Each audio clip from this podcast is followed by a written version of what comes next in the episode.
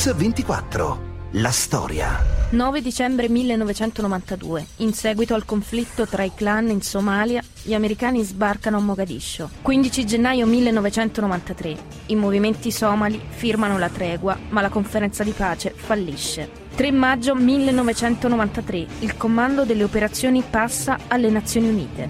Ciò che importa veramente è aiutare i somali a ritrovare democrazia e sviluppo. Militari italiani hanno ricostruito Johar, la scuola e l'ospedale. Il 20 luglio 1993, per dei dissensi tra Roma e Washington, viene ritirato il contingente italiano di Mogadiscio. Il 28 settembre 1993 i somali alzano il tiro contro gli americani. Orrore e morte nelle immagini da Mogadiscio. È il 28 settembre 1993, una soluzione sembra possibile e il 16 novembre 1993 l'ONU cancella la risoluzione anti-AIDID. Nella primavera del 94 l'Occidente lascia la Somalia. È il 12 marzo 1994, Ilaria e Miran arrivano a Mogadiscio per raccontare quello che resta. Il 20 marzo del 1994 a Mogadiscio vengono uccisi la giornalista del TG3 Ilaria Alpi e il suo operatore Miran Hrovatin. La morte di Ilaria Alpi è avvenuta in una Somalia devastata dalla guerra civile, è un giallo internazionale di cui si fa fatica a venire a capo. Noi oggi su Mix24 vogliamo raccontarvi la storia di questo omicidio, la storia di un'inchiesta che per qualcuno ha portato a due verità, due verità parallele.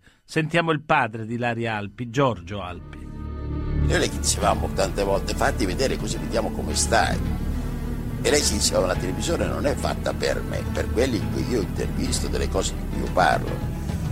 E poi questo, voglio ricordarlo perché era un suo problema fondamentale, questo suo grande rispetto per le culture diverse. Il suo sforzo era di capire. Avevamo saputo che Ilaria era a Mogadiscio e per noi voleva dire tranquillità, la sapevamo amata, conosciuta, perciò eravamo tranquilli, infatti non sentimmo il servizio alla televisione. Buonasera, edizione straordinaria per una notizia tragica che colpisce tutti noi della RAI, in particolar modo noi del TG3, una nostra eh, collega, una nostra amica, Ilaria Alpi, è stata uccisa eh, pochi minuti fa, non più di un'ora fa, a Mogadiscio. Insieme a lei è stato ucciso eh, un altro collega, un altro nostro collega e un altro nostro caro amico, Miran Krovatin. Avevo parlato con Ilaria eh, un'ora e mezzo fa, non di più, tele- al telefono satellitare. Ilaria era partita per Mogadiscio cinque giorni fa e poi era rimasta bloccata con il suo operatore in un eh, paese a nord della Somalia e da lì aveva impiegato due giorni per arrivare, per arrivare nella capitale somala. A dare la notizia dell'agguato Giancarlo Marocchino, un autotrasportatore italiano che vive a Mogadiscio da dieci anni. Per il comandante del contingente italiano in Somalia all'epoca, nel 1993, Carmine Fiore, e l'allora ambasciatore italiano in Somalia, Mario Scaiola, non ci sono dubbi. Gli attentatori sparano per uccidere. Si sono avvicinati e li hanno freddati con la tecnica da mafiosi. Secondo me si tratta di movimenti fondamentalisti. Si trattava chiaramente di un attacco eh, diretto ad uccidere, quindi un attacco che può essere ritenuto di matrice politica anche se nulla, eh, ripeto nulla, porta a ritenere che sia stato un attacco diretto contro due cittadini italiani o ancora di più contro due giornalisti. Come sono stati uccisi Ilaria Alpi e Mirna Hrovatin? Perché sono stati uccisi? Sono state vittime del caso di un'esecuzione premeditata? E se si è trattato di un'esecuzione, chi l'ha voluta la loro morte? Con quali armi sono stati uccisi? A parlarcene Giancarlo Marocchino, imprenditore italiano in Somalia, hanno sparato con un'arma, qui la chiamano domiciaro, un'arma russa, che quest'arma qua spara 3 km. E loro ci hanno sparato da, non so, da 10, da 20 metri, da, quando hanno sparato, per capire. Quell'arma lì spara a 3 km, poteva ammazzarne 30 persone. Se c'erano 30 persone in fila, li ammazzava tutti e 30. Secondo me, magari una parolaccia, ma io dico quella testa di cazzo di quel, di quel ragazzo che sparava per primo, lei poteva essere ancora in vita, perché lei, secondo me, la rapivano, secondo la mia opinione.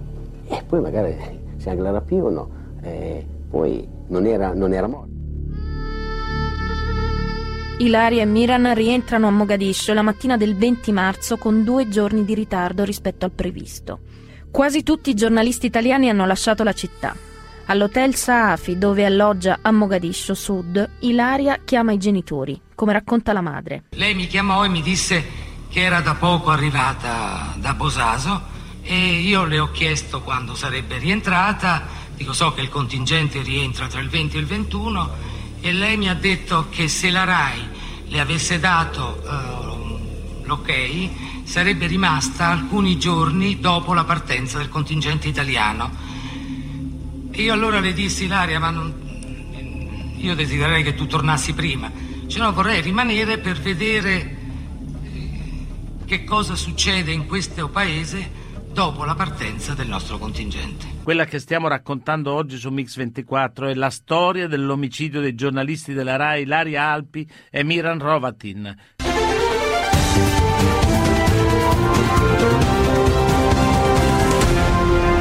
Mix24 la storia. La vidi al Safi Hotel. Mi disse che era tornata da Bosaso e che sarebbe andata a Mogadiscio Nord per incontrare il capo dell'ANSA Remigio Benni. Io le dissi che il signor Benny non era a Mogadiscio Nord, che era a Nairobi. Bentornati su Mix24. Avete sentito il giornalista Ali Mussa? Oggi stiamo raccontando il giallo internazionale del duplice omicidio di Ilaria Alpi e Miron Rovatin.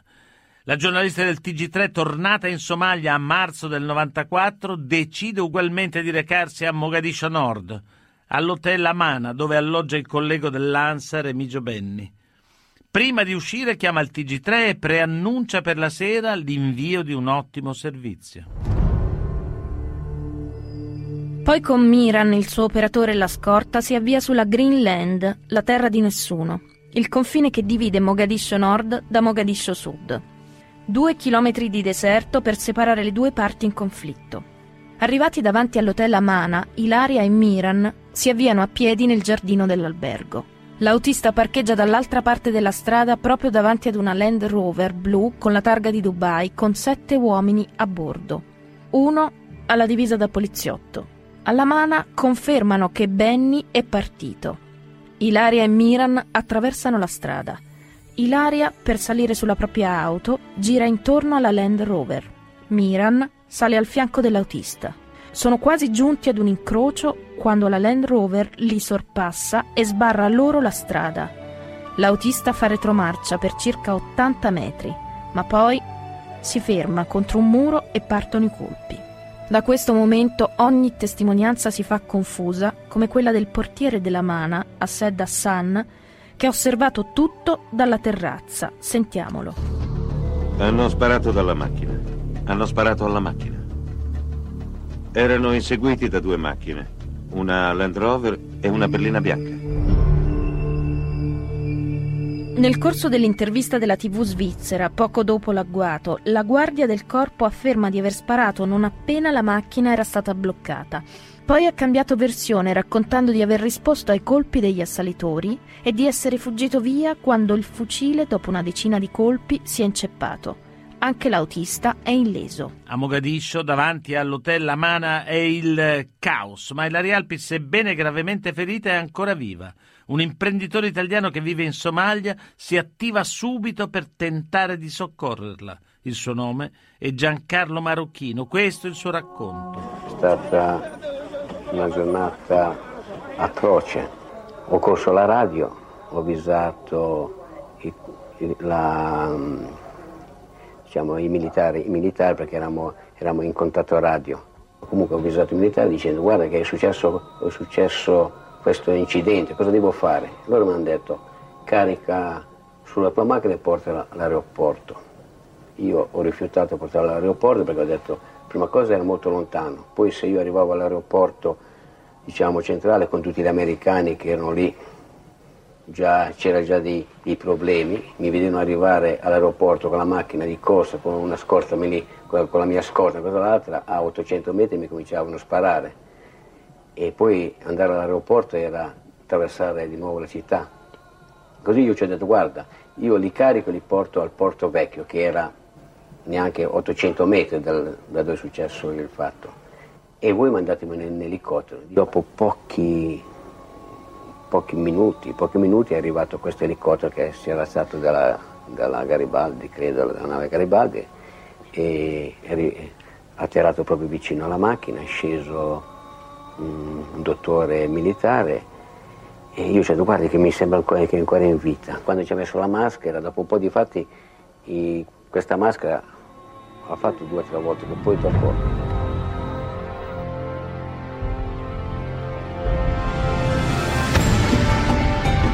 Le salme vengono portate sulla nave Garibaldi e ricomposte. In serata vengono riportate all'aeroporto di Mogadiscio. Giovanni Porzio di Panorama e Gabriella Simoni di Studio Aperto hanno portato sulla Garibaldi anche gli effetti personali di Ilaria e Miran raccolti all'Hotel Saafi. L'elenco comprende anche il cavalletto della telecamera, due borse con gli effetti personali e due buste contenenti valori e documenti. Nel bagaglio ci sono anche cinque block notes e il taccuino degli appunti di Ilaria. Il materiale filmato da Miran viene visionato immediatamente. I block notes sono esaminati alla ricerca di qualche indizio, ma ai genitori di Ilaria sono arrivati solo due block notes in un bagaglio senza traccia di sigillo. Ma chi ha manomesso i sigilli degli effetti personali di Ilaria e che cosa contenevano i taccuini mancanti? Perché non furono svolte adeguate indagini da parte della polizia somola? Ce ne parlano Remigio Benni, corrispondente dell'ANSA, e Ali Madi, presidente ad interim della Somalia dal 1993 al 2000. La polizia somala ha una tradizione di eh, eh, capacità professionale che nessuno smentisce e tutti eh, sono concordi nel ritenere che se avesse fatto delle indagini serie sarebbe arrivata alla conoscenza del fatto. Ci siamo addolorati veramente la, eh, quando abbiamo sentito la sua morte non abbiamo saputo niente fino ad ora perché, perché io non lo vedo eh, non possiamo neanche immaginare perché eh, non era, in, non era nella, nella, politica, o, non, non, non, lo sappiamo veramente, sappiamo, sappiamo soltanto che è stata, che è stata seguita da eh, 4 chilometri è stato qui all'Hotel Amman, questo è quello che sappiamo. Noi non abbiamo avuto la possibilità di indagare perché il corpo hanno preso via, noi non possiamo passare al di là della del, del, del Green, Line. Green Line, non possiamo passare perché questa indagine si deve cominciare dall'albergo dove Sa, sta, certo, al safari, si deve cominciare se qualcuno è seguito per esempio dal, dall'albergo. Avete sentito Ahmed Girao, capo dei servizi di sicurezza della Somalia. Di questo duplice omicidio si occuperà non solo la polizia somala, ma anche moltissime procure italiane, da Roma a Latina, da Torre Annunziata a Asti e poi ancora quella di Brescia, Udine e La Spezia. In questa inchiesta si parla di traffico di armi e di rifiuti tossici.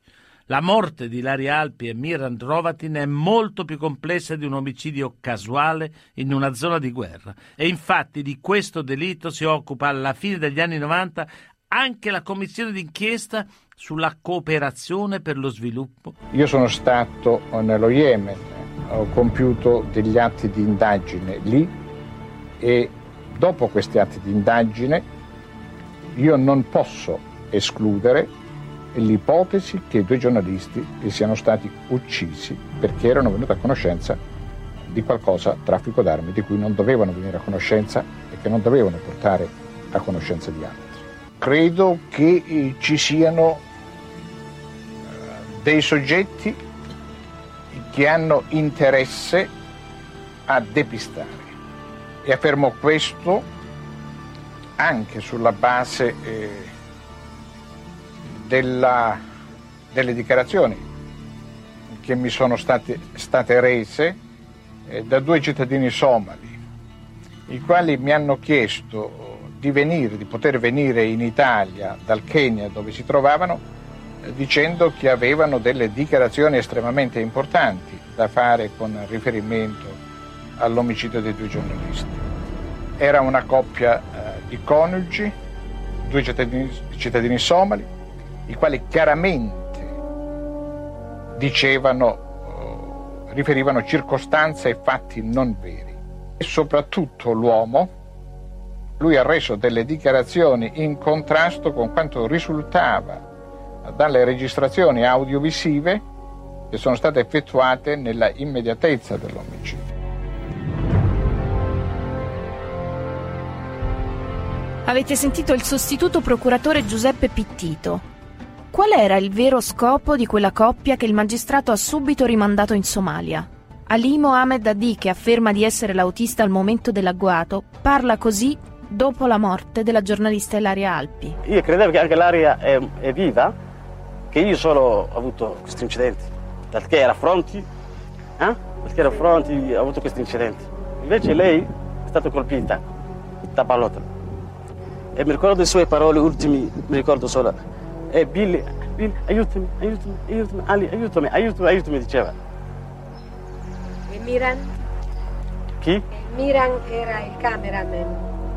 Ah, sì, il cameraman, tu stai Miran parlando? Crovatin. Sì, lui non è successo niente, come credo, perché eh, io sentivo soltanto eh, l'aria, perché era, era mia destra. E tu pensavi che a lui non era successo niente? Io pensavo sì, così, perché non sentivo dalle sue parole, non sentivo niente, perché c'era tutti sconvolto, tutti terrorizzati, e sentivo solo perché era vicino a me l'aria, eh, mi diceva aiutami, aiutami, aiutami, Ali, aiutami, aiutami, aiutami. E dopo io mi sono svanuta. Ma il suo racconto è farcito di clamorosi errori. Sbaglia la posizione dei passeggeri. Ignora chi sia Miran Rovatin. Chi è quest'uomo? Quale verità vuole tenere nascosta? Quale verità vuole accreditare? Ce ne parla Mariangela Gritta Greiner della Commissione d'inchiesta sulla cooperazione per lo sviluppo. tutte le persone e tutte le organizzazioni che hanno interesse che non si scopra la verità su questo duplice delitto, che probabilmente sono parecchie e sono persone potenti dal punto di vista economico, dal punto di vista politico, non lo so, ma certamente tutti quelli che non vogliono che si arrivi alla verità. Il 9 aprile 1995 il sultano di Bosaso, Abdullahi Musa Bogar, risulta tra gli indagati, ma la sua posizione sarà archiviata. 15 luglio 1997 il procuratore capo dottor Salvatore Vecchione avoca a sé l'inchiesta affiancato dal dottor Franco Ionta. Il 12 gennaio 98 Ashi Omar Hassan è a Roma per testimoniare alla commissione Gallo sulle presunte violenze dei soldati italiani in Somalia. Ashi Omar Hassan è identificato dall'autista della Alpi e da un ex guerrigliero detto Gelle. Hassan verrà arrestato per concorso in duplice omicidio e il 18 gennaio del 1999 inizia il processo contro di lui. Il 9 luglio del 99 Hassan è assolto. Questa la lettura della sentenza.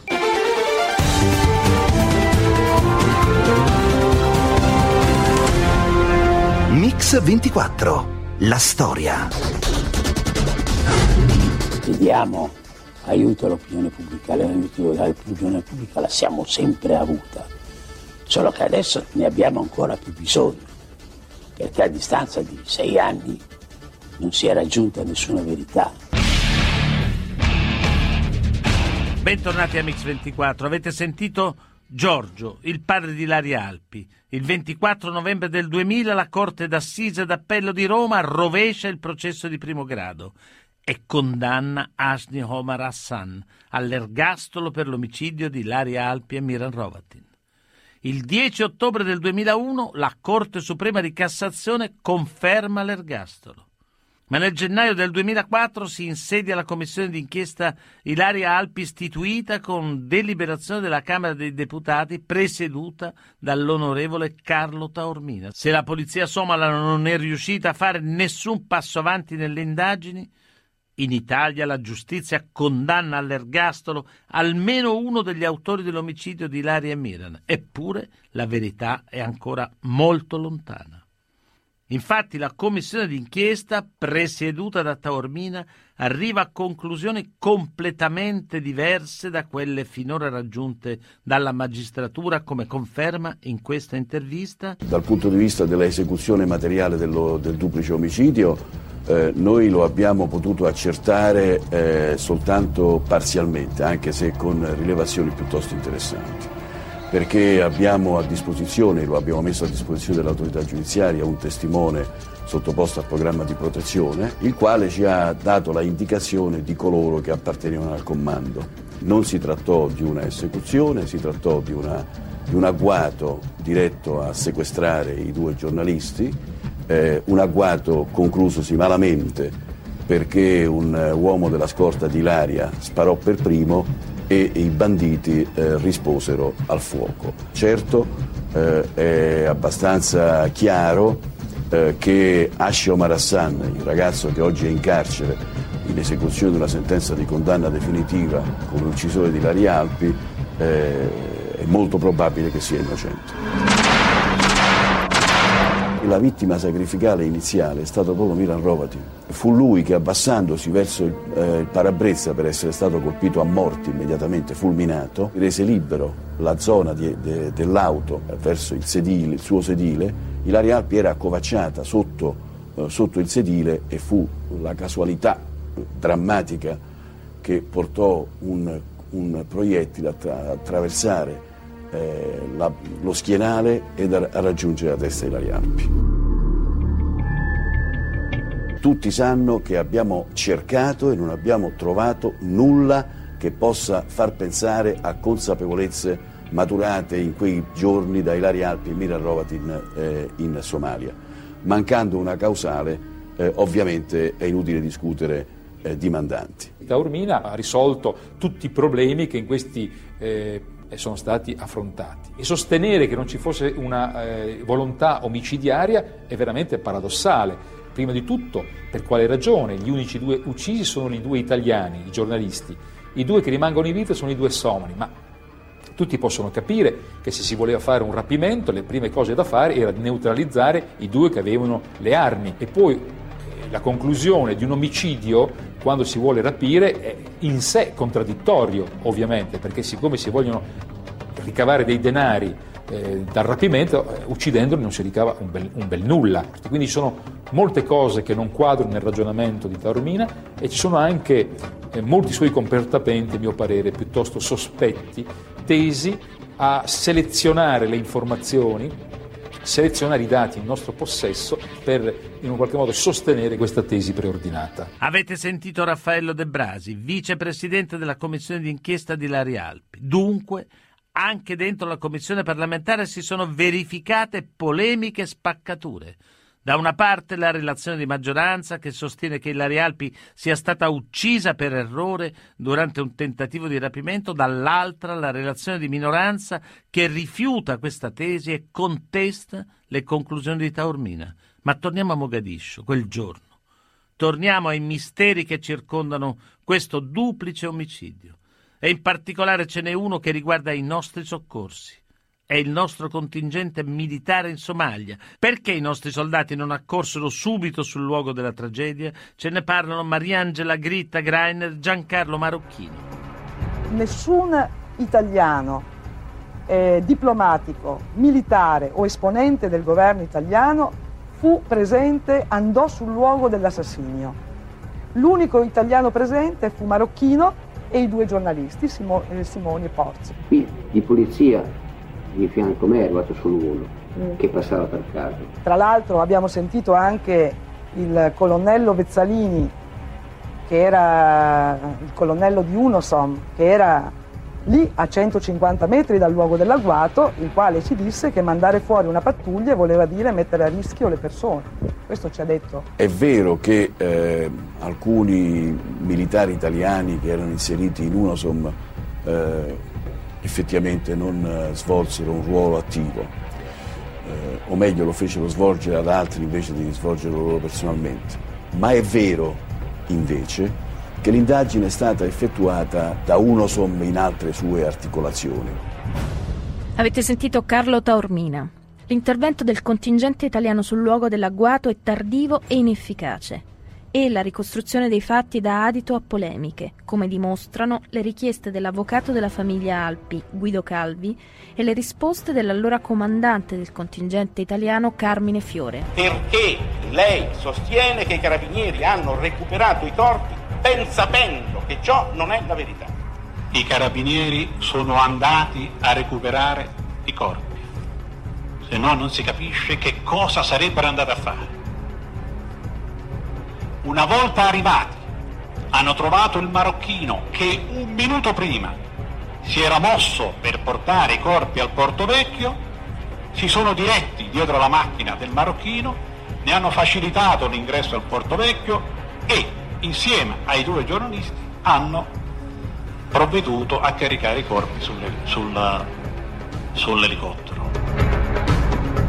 Proprio in quei giorni, che erano giorni eh, difficili perché erano quelli del rientro del nostro contingente eh, dalla Somalia, c'era un movimento molto strano, in particolare su due navi, la nave San Giorgio e la nave Garibaldi, per presunte, io le chiamo così, gare di pesca. Trovo poco credibile che il giorno in cui il nostro contingente deve partire dalla Somalia si organizzino delle gare di pesca.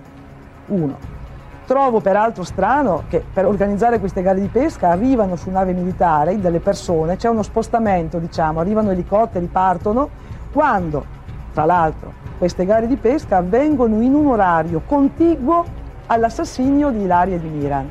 E eh, praticamente il generale Fiore sostenne che non era stato possibile mandare nessuno a soccorrere, andare a vedere che cosa era accaduto. Quindi è abbastanza strano che nelle stesse ore ci siano invece movimenti per organizzare la gara di pesca. Avete sentito Mariangela Gritta Greiner? Se quello di Laria Alpi è un vero e proprio omicidio mirato, una vera esecuzione, allora vuol dire che c'è un movente che può essere nelle inchieste che Laria Alpi stava conducendo in Somalia. Ilaria e Miran, arrivati a Mogadiscio il 12 marzo, ripartono quattro giorni dopo per Bosaso.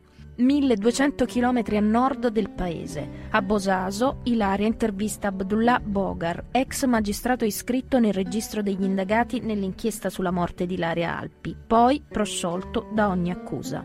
Con il sultano Ilaria parla soprattutto di una società proprietaria di una flotta di pescherecci donata dalla cooperazione italiana.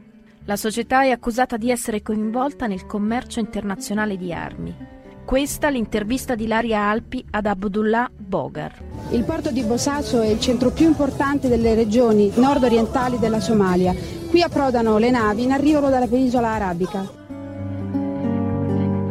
Parlano di, questa, di questo scandalo, di questo um, proprietario somalo con passaporto italiano, si, si chiama Mugne, che avrebbe preso queste navi che erano di proprietà dello Stato e le avrebbe usate a suo uso privato. Lui? Lui? Lui solo. Lui con altre persone. Io le chiedo di spiegarmi che cosa è successo. Beh, durante il collasso eh, lui era a capo di questa flotta, una internazionale che si chiama Shifco. E, ed era una proprietà praticamente di, del Siad E lui gli faceva il, il, l'amministratore.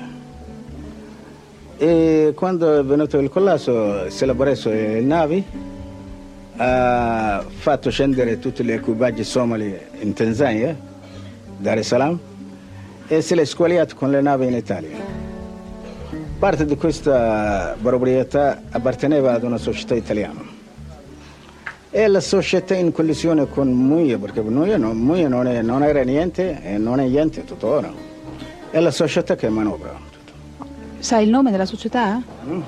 Il nome. Il nome? E la conosce? Io no. Mm. Mm. Comunque la trovi. Deve guadagnarti le pane lei. Eh, eh, non posso. E sai, queste società hanno, hanno dovunque le, hanno dei, dei lacche. E dov'è la nave? Non la possiamo vedere? Mm.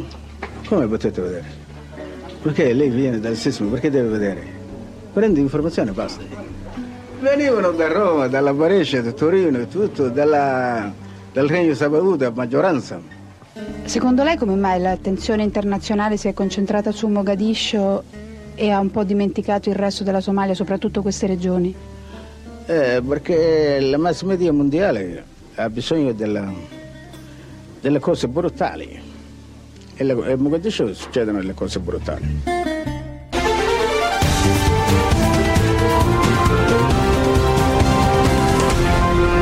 Mix 24. La storia. Qual è il suo giudizio complessivo sulla mala cooperazione in Africa?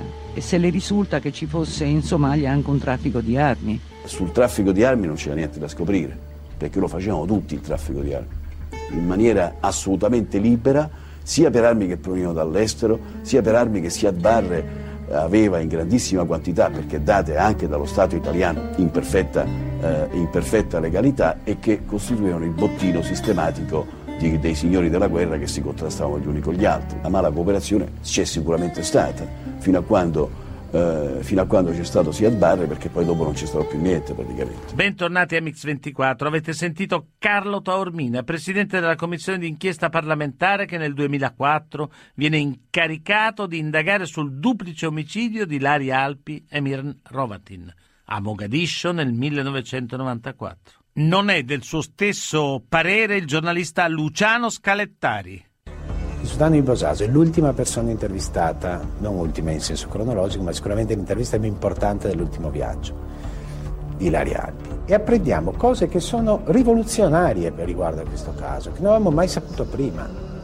E veniamo a sapere che l'intervista è durata tre ore, due ore e mezzo, tre. E quindi, se è vero, ma pare che sia vero, perlomeno il Bogor questo ricorda, vuol dire che delle cassette sono state sottratte Veniamo a sapere che Ilaria Alpi gli ha chiesto insistentemente di traffico d'armi e di traffico di rifiuti, essendo a conoscenza di molti elementi.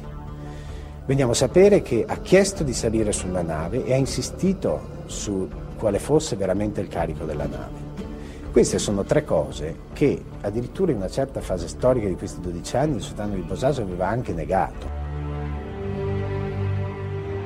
E proprio il sultano verrà intervistato nel settembre 1994 su Ilaria Alpi dal giornalista Maurizio Torrealta. Lei aveva timore a rispondere a delle domande sulla proprietà di queste navi. Perché aveva timore? Perché so che queste società che in genere operano sui traffici, della, cioè sulla pesca, in genere non svolgono solo l'attività di pesca ma svolgono anche altre attività collaterali. Mezze verità, mezze confessioni, testimonianze molteplici che si contraddicono l'un l'altra. Ma qual è la verità del sultano di Bosaso? Perché Ilaria non voleva tornare a casa dopo il ritiro dei nostri soldati? Che cosa aveva scoperto sul traffico di armi e di scorie tossiche? Ce ne parla la giornalista Barbara Carazzolo, consulente della commissione d'inchiesta. Sul taccuino, l'unico che finora è stato trovato, di cui si è abbondantemente parlato perché è stato trovato perché era nel suo cassetto della sua scrivania a Saxarubra, ci sono delle indicazioni su Mugne, sulla Scifco, sui soldi della cooperazione e c'è una, un accenno alla strada Garoe-Bosaso. Ora, su questa strada Garoe-Bosaso, eh, di questa strada si è spesso sospettato sia per i miliardi che è costata la cooperazione italiana, sia perché sospettata eh, di, ehm, di, essere servita anche per eh, sotterrare rifiuti tossici, eh, tossiconocivi, addirittura qualcuno ha parlato anche di nucleare, nei, nei cantieri aperti per costruirla, nei pozzi aperti per costruirla. Gli organismi internazionali ONU e UNEP, Agenzia per la protezione dell'ambiente, hanno ricevuto denunce su come il Corno d'Africa, Etiopia, Eritrea e soprattutto la Somalia sia stato trasformato in un grande immondezzaio dai paesi di area OXE. Nel 1998 in Somalia i medici cominciano a registrare patologie incompatibili con l'Africa. Cancri, malformazioni compatibili con l'inquinamento da sostanze chimiche e nucleari. Così risponde Taormina, intervistato sui rifiuti tossici. Nei rapporti UNEP, Agenzia delle Nazioni Unite che si occupa delle questioni ambientali, del 98 e del 99, si parla di malattie in Somalia legate a sostanze tossiche. Le risulta? A noi non risulta. Carlo Taormina sostiene che la regione è priva di rifiuti tossici, secondo accertamenti fatti anche da organizzazioni internazionali.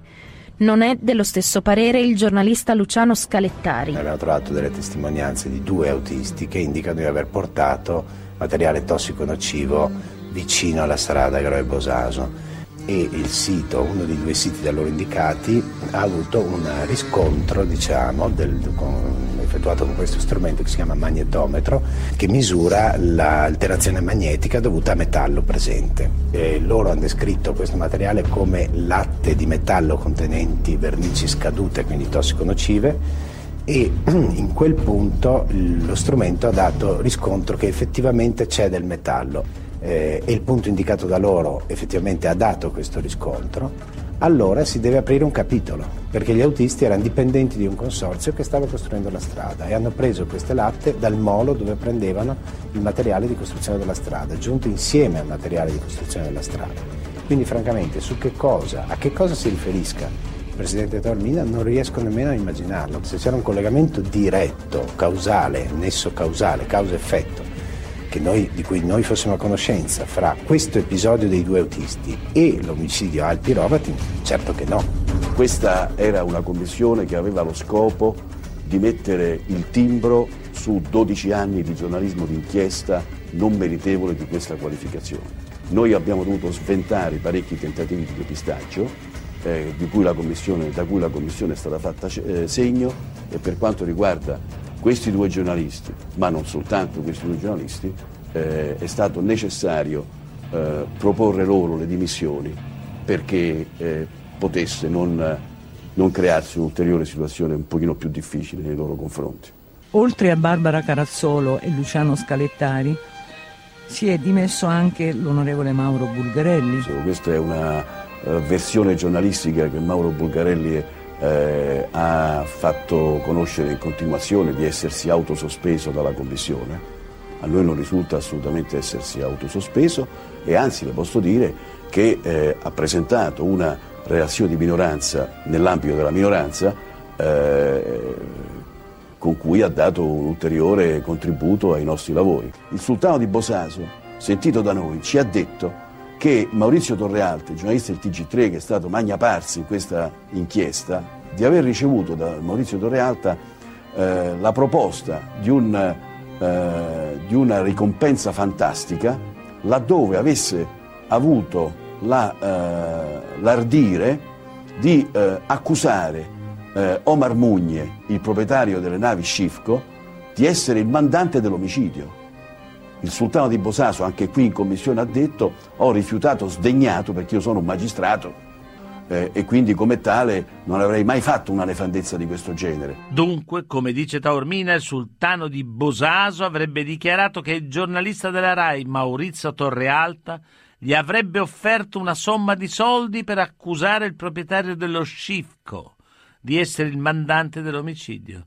Noi abbiamo sentito Torre Alta che ha detto di non aver preso visione del verbale dell'audizione del sultano di Bosaso. Torre Alta dice che la stessa accusa gli è stata rivolta da un marinaio da lui intervistato nel 1994 nel corso dell'inchiesta sulla morte di Ilaria Alpi. Sentiamolo. E questa persona di fronte al magistrato ha detto no, in effetti avevo visto congiungere l'indice e, e, il pollice del giornalista Torre Alta e questo segno mi aveva fatto pensare che forse avrei potuto avere dei soldi. Io ho quantificato questa cifra in 30 milioni e è stato condannato per diffamazione. E così chiunque dirà frasi di questo genere o farà insinuazioni di questo genere dovrà affrontare un processo perché io non ho preso per il mio lavoro, non ho offerto, tantomeno ho preso dei soldi, ma tantomeno ho offerto perché RAI io sono un giornalista della RAI, non offre mai soldi per le interviste che fa, né le ho mai offerte io, e se c'è qualcuno che cerca di delegittimare il mio lavoro facendo affermazioni di questo genere, dovrà poi rispondere in tribunale come ha risposto questo marinaio che è stato condannato per diffamazione. Molte volte ci è stato chiesto uh, che speranze avete. È una domanda che noi ci poniamo. Noi dobbiamo continuare a lottare perché lo dobbiamo a nostra figlia, lo dobbiamo a Miran Rovatin è un dovere, secondo noi è un dovere. Thank you.